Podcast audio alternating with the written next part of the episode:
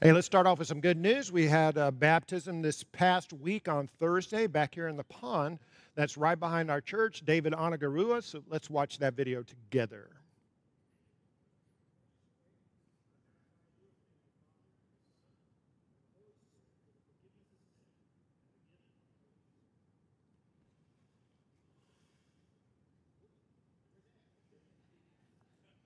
All right. David is right over here. He's here today with his son in this service. So, congratulations, David. We really appreciate you and love you. So, now we have two options. If you don't want to hang 10 over here in the Atlantic Ocean, we can go right back here and fight off the gators. No problem. We can do a baptism. Comedian Bob Smiley suggested that churches would grow faster if we would simply market the greatest strength that the church has, and that is the church nursery.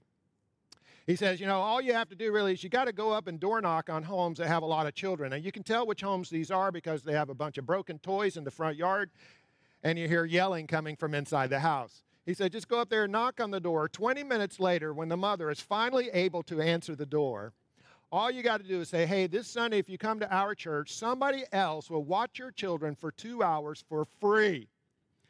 He says, You know what she's going to say. Hallelujah, praise Jesus. If I get baptized, will you take them right now? So happy Mother's Day. Enjoy the free nursery. And we got a carnation for you when you leave today as well. I think that Mother's Day is a good day to launch our current sermon series, Family Matters, Love Matters, because mothers are known for love. And this is a series about love. We're going to be talking about love as a way to have success in the family. And there, there's no definition of success that works without love. Our primary passage is going to be 1 Corinthians chapter 13, verses 4 through 7. In that passage, Paul lists a number of the attributes of true biblical love. And each one of those attributes is going to be the core of one of our seven sermons. They are patience, humility, honesty, forgiveness, courtesy, generosity, and kindness. We'll focus on each one of those in the message. Now, I, I know what some of you are thinking right now. Oh, thank goodness. Well, we really need, I know somebody, I know somebody who really needs to hear this sermon series. You know, cue the elbows and the side eyes. And that may be true. Bring that person. But we're going to do the best we can to focus on the man in the mirror and the woman in the mirror. Make the applications to ourselves. But what I want to do today is kind of set the table for the sermon series. want to keep everything in context. That's good biblical teaching is keep things in context. There's a context of 1 Corinthians chapter 13 verses 4 through 7 and that is the church in Corinth. The church in Corinth. Now, one of the metaphors or analogies in the Bible for a church is a family.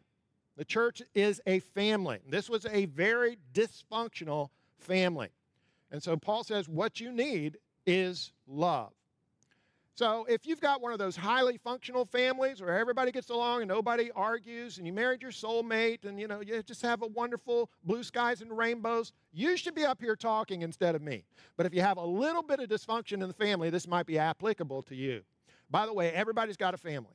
Everybody has a family. It may be the traditional family with a husband and a wife and 2.5 children. You might be a tink. You ever heard of that? T I N C?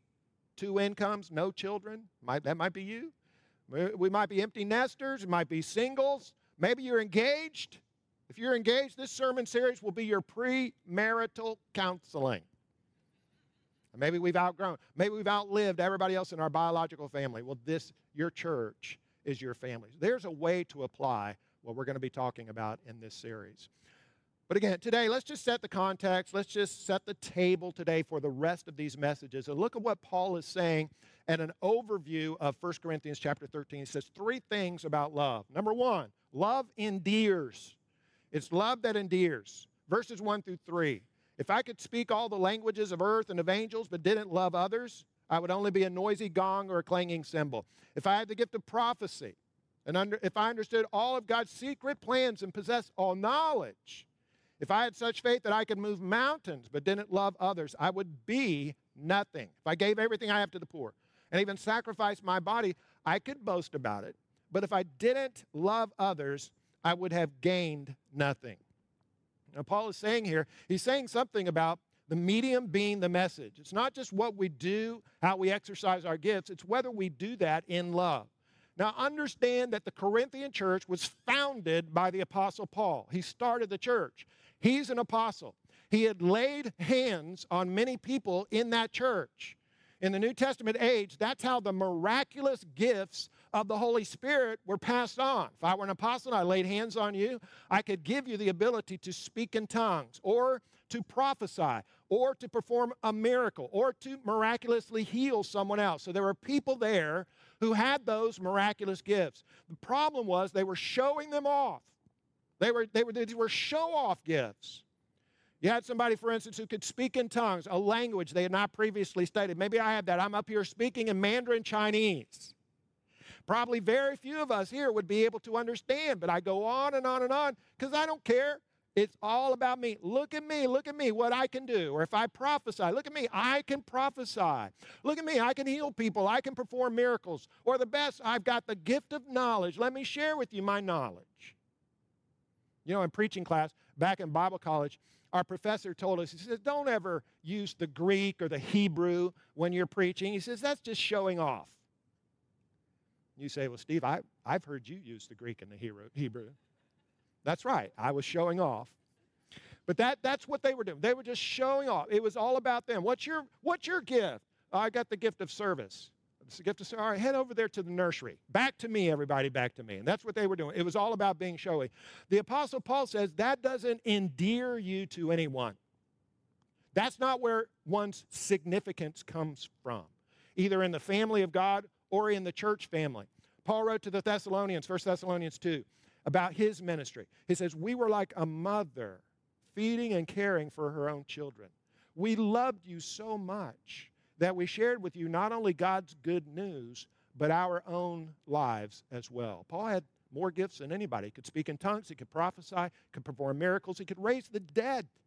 But he said what was most important is was our love for you as we ministered to you. Think about Think about the number of meals that we've all had. People have served us meals. You go through a drive through, you get a meal. You go to a restaurant, someone's serving you a meal. You go over here to Taco Dive, and here comes a waitress or a waiter, and they're, they're giving you a meal. That's fine, they're serving you, but they, they have no real significance. You don't know their names, they don't know your name over there at Taco Dive. They don't know who you are. Uh, unless your name is what? That's right. Unless your name is Scott Blount. Then, yeah, you know each other's names, you know each other's children, you vacation together. I wish my family was as close as Scott Blount is to Taco Dive. But for most of us, for normal people, you know, that's the way it is. But now think of your, your mom. The, your, your mom has served you hundreds of meals, thousands of meals. She cooks it just the way you like it. She knows your favorite dessert. She makes that banana pudding the old fashioned way, puts the vanilla wafers on the top, bakes it in the oven, serves it to you warm. And then she sits across the table from you as you eat it to watch your expression because she's getting some vicarious return because of how much you love it. What's the difference between mom and Moe's? Or mom and taco dive? The difference is love it's love. She loves you. So, in a family, you know, a father or husband's more than just a breadwinner bringing home the paycheck, the big guy who's bringing all the money. He's a beloved husband, beloved father. She's a beloved mother, beloved wife. The kids are more than just farm hands. You know, we, we have them so they can mow the grass and we won't have to. They're valued members of the family, he says, because of love. All right, so it's love that endears. Number two, just the overview here of the chapter.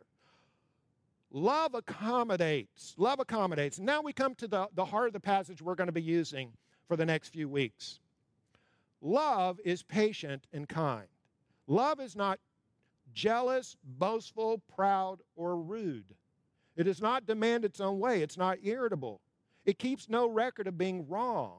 It does not rejoice about injustice, but rejoices whenever the truth wins out. Love never gives up, never loses faith, is always hopeful, and endures through every circumstance. These are the attributes, the attitudes of love. They make a huge difference. Again, let's keep it in the context. Here in the Corinthian church, and we know this, we know this from the rest of the letter, people were abusing these gifts. Paul even said, if you've got that gift of speaking in tongues, if I'm up here speaking Mandarin Chinese, and there's somebody else who has the gift of interpretation and they're interpreting what I say so other people can benefit from it, fine. If that interpreter's there. If he says if the interpreter is not there, you with the, the gift of speaking in tongues, you sit down and be quiet. But they weren't doing that. They just stood up, even though nobody could understand them, they were just going on and on and on. And then there are others who had the gift of prophecy. You know, that's just basically preaching and you work in a few secrets of some of the people that are listening, the gift of prophecy, so you're preaching. Preacher's going on, he's prophesying on and on and on. Meanwhile, there's people over here also have the gift of prophecy, waiting their turn to come up on stage and do some teaching. Steve, will you yield the stage? No, I will not yield the stage. I'm not done yet. The Spirit is really moving. I can't control it. The Spirit, He just keeps coming. And Paul says, no, no, the spirits of the prophets are subject to the prophets. You sit down. Let somebody else take a turn. But they weren't doing that. It was all about them. That's why I say, I use the word accommodation. They weren't accommodating one another in the church. To accommodate is to be willing to make a change, to maybe restrict oneself, or to make a sacrifice or a compromise for the benefit of another person. I mean, that's what he's saying here, going back to these verses 4 through 7. Love is patient and kind with who? With other people. Love is not jealous, boastful, proud, or rude toward other people. It doesn't demand its way. It's not irritable. It keeps no record of being wronged by other people. Love does not rejoice about injustice, but rejoices whenever the truth wins out for other people. Love never gives up, never loses faith, is always hopeful, endures through every circumstance.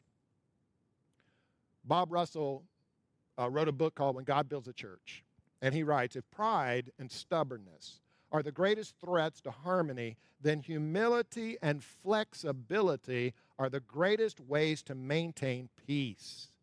If you're going to demand that you always get your way and then nothing ever changes, then you will be miserable and make everyone around you miserable. He says, Be flexible. Blessed are the flexible, for they shall not be bent out of shape we flex and we change. Everything, we got to change all the time. Everything is always changing. The complexity of the church changes, so we have to change. A family changes. Our body is not the same as it was a year ago. It's not the same as it was yesterday. That might be good, might be bad. But we have to make changes and accommodations. In 1836, Marcus and Narcissa Whitman traveled west from New York to southeast Washington state as missionaries to the Cayuse Indians. There they are, that's the Whitmans. However, the Whitmans made little effort to accommodate the Cayuse. For instance, the Cayuse were into hospitality. The Whitmans would never have anybody into their home, wouldn't let them in their home. The, the Cayuse had this tradition of gift exchange. And the Whitmans viewed that as some kind of extortion. They wouldn't give gifts to anybody. And then after 11 years of ministering in that way to the Cayuse, the Cayuse murdered the Whitmans and burned down their house. Now, I'm no expert, but I would say that's not a very successful ministry. By the way, if you have a problem with me, send me an anonymous email. That's fine. No need to resort to murder or burning down one's house. But the point being, love accommodates, love accommodates, love changes. And then the third thing, final thing here, surveying this chapter, is that love matures. Love matures. And just verse 11. Paul says, When I was a child, I talked like a child, I thought like a child, I reasoned like a child. When I became a man, I put the childish ways behind me. You know, sometimes we got to grow up. We got to grow up. And love causes us to grow up. We need that in our families, church family, families of origin, our biological families. So there's been a lot of references to the inner child over the last few years. You ever heard of that? Getting in touch with your inner child. Let me give you some of the titles of books recently written about the inner child Healing Your Inner Child, Loving Your Inner Child, Cleansing Your Inner Child, Soothing Your Inner Child, Feeding Your Inner Child, Embracing Your Inner Child. There's even an inner child essential oil. And I was thinking about the inner child. I was thinking about Paul. If Paul were to write a book today on the inner child, I think he might title it speculation, but I think he might title it, title it Spanking Your Inner Child. Some of these people in Corinth did not get enough spankings when they were growing up. Proverbs 22:15, Solomon writes, "A youngster's heart is filled with foolishness, but physical discipline will drive it far away." There's a difference between being childlike and childish. Jesus commended childlikeness, but he condemned childishness. You know, childlike. We like those childlike qualities of humility, you know, and, and love and gentleness and acceptance. And then they turn to. And then, then you're now you're dealing with the childishness. Anybody read Lord of the Flies when you were in high school? Was that assigned to you? There's, this, there, there's a bunch of kids that are boys are plane wrecked on a deserted island, and as it starts off, they all everybody's getting along. They delegate the responsibilities, and they have a benevolent leader. And then the trappings of civilization begin to, to fall away, and they they break up into tribes, and they go to war with each other. A very dark novel, and the, so the Lord of the Flies. That's what's going on here in Corinth. Like our slogan is "Love God, love people, serve others." The slogan at Corinth would have been something like, "If you want to fight." Come here to First Christian Church of Corinth. I reworded the, the heart of the passage in the chapter. Instead of uh, love is patient and kind, childishness is impatient and unkind. It's jealous and boastful and proud and rude. Childishness demands its own way. It's irritable. It keeps a record of being wrong. Childishness isn't fair and is often dishonest. It gives up. It loses faith. It abandons hope and it quits. Hey, in the classic movie Dumb and Dumber, the two protagonists are young men who, who have the mentality and the personality of naughty children. And in the clip that I'm going to show you, there's, they pick up a hitchhiker, and, uh, and then I, so we're going to look at that and come back. I want to make a point.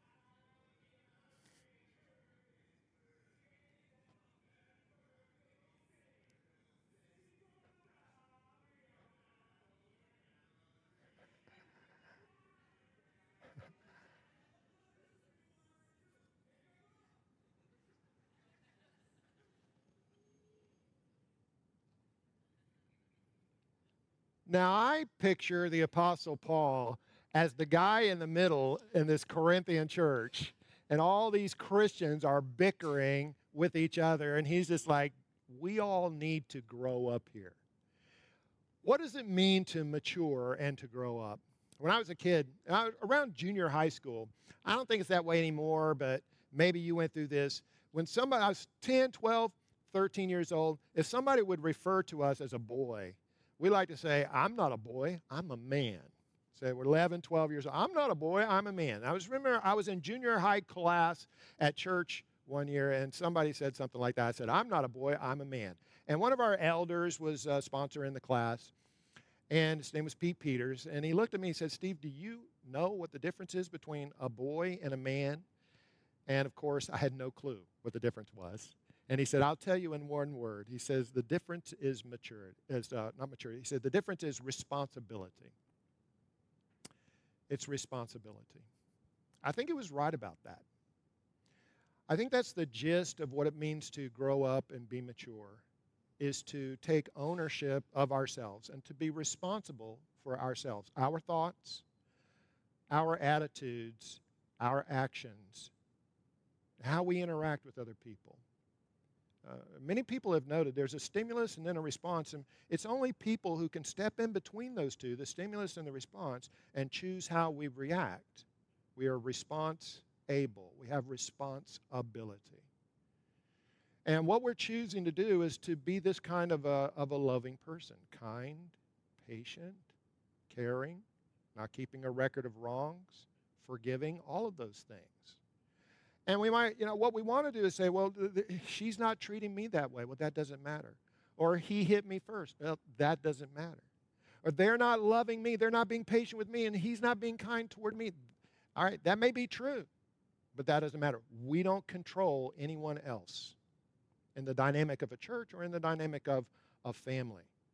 Now, we all want love. It's a beautiful thing when we receive love, but our, our best chance at receiving love is to be the kind of person who gives love and gives it indiscriminately and gives it regardless. It's the law of returns. It's you reap what you sow. But even if that doesn't happen, even as far as it looks like to us, that's not flowing our way. We're going to be the person who loves, who chooses to love.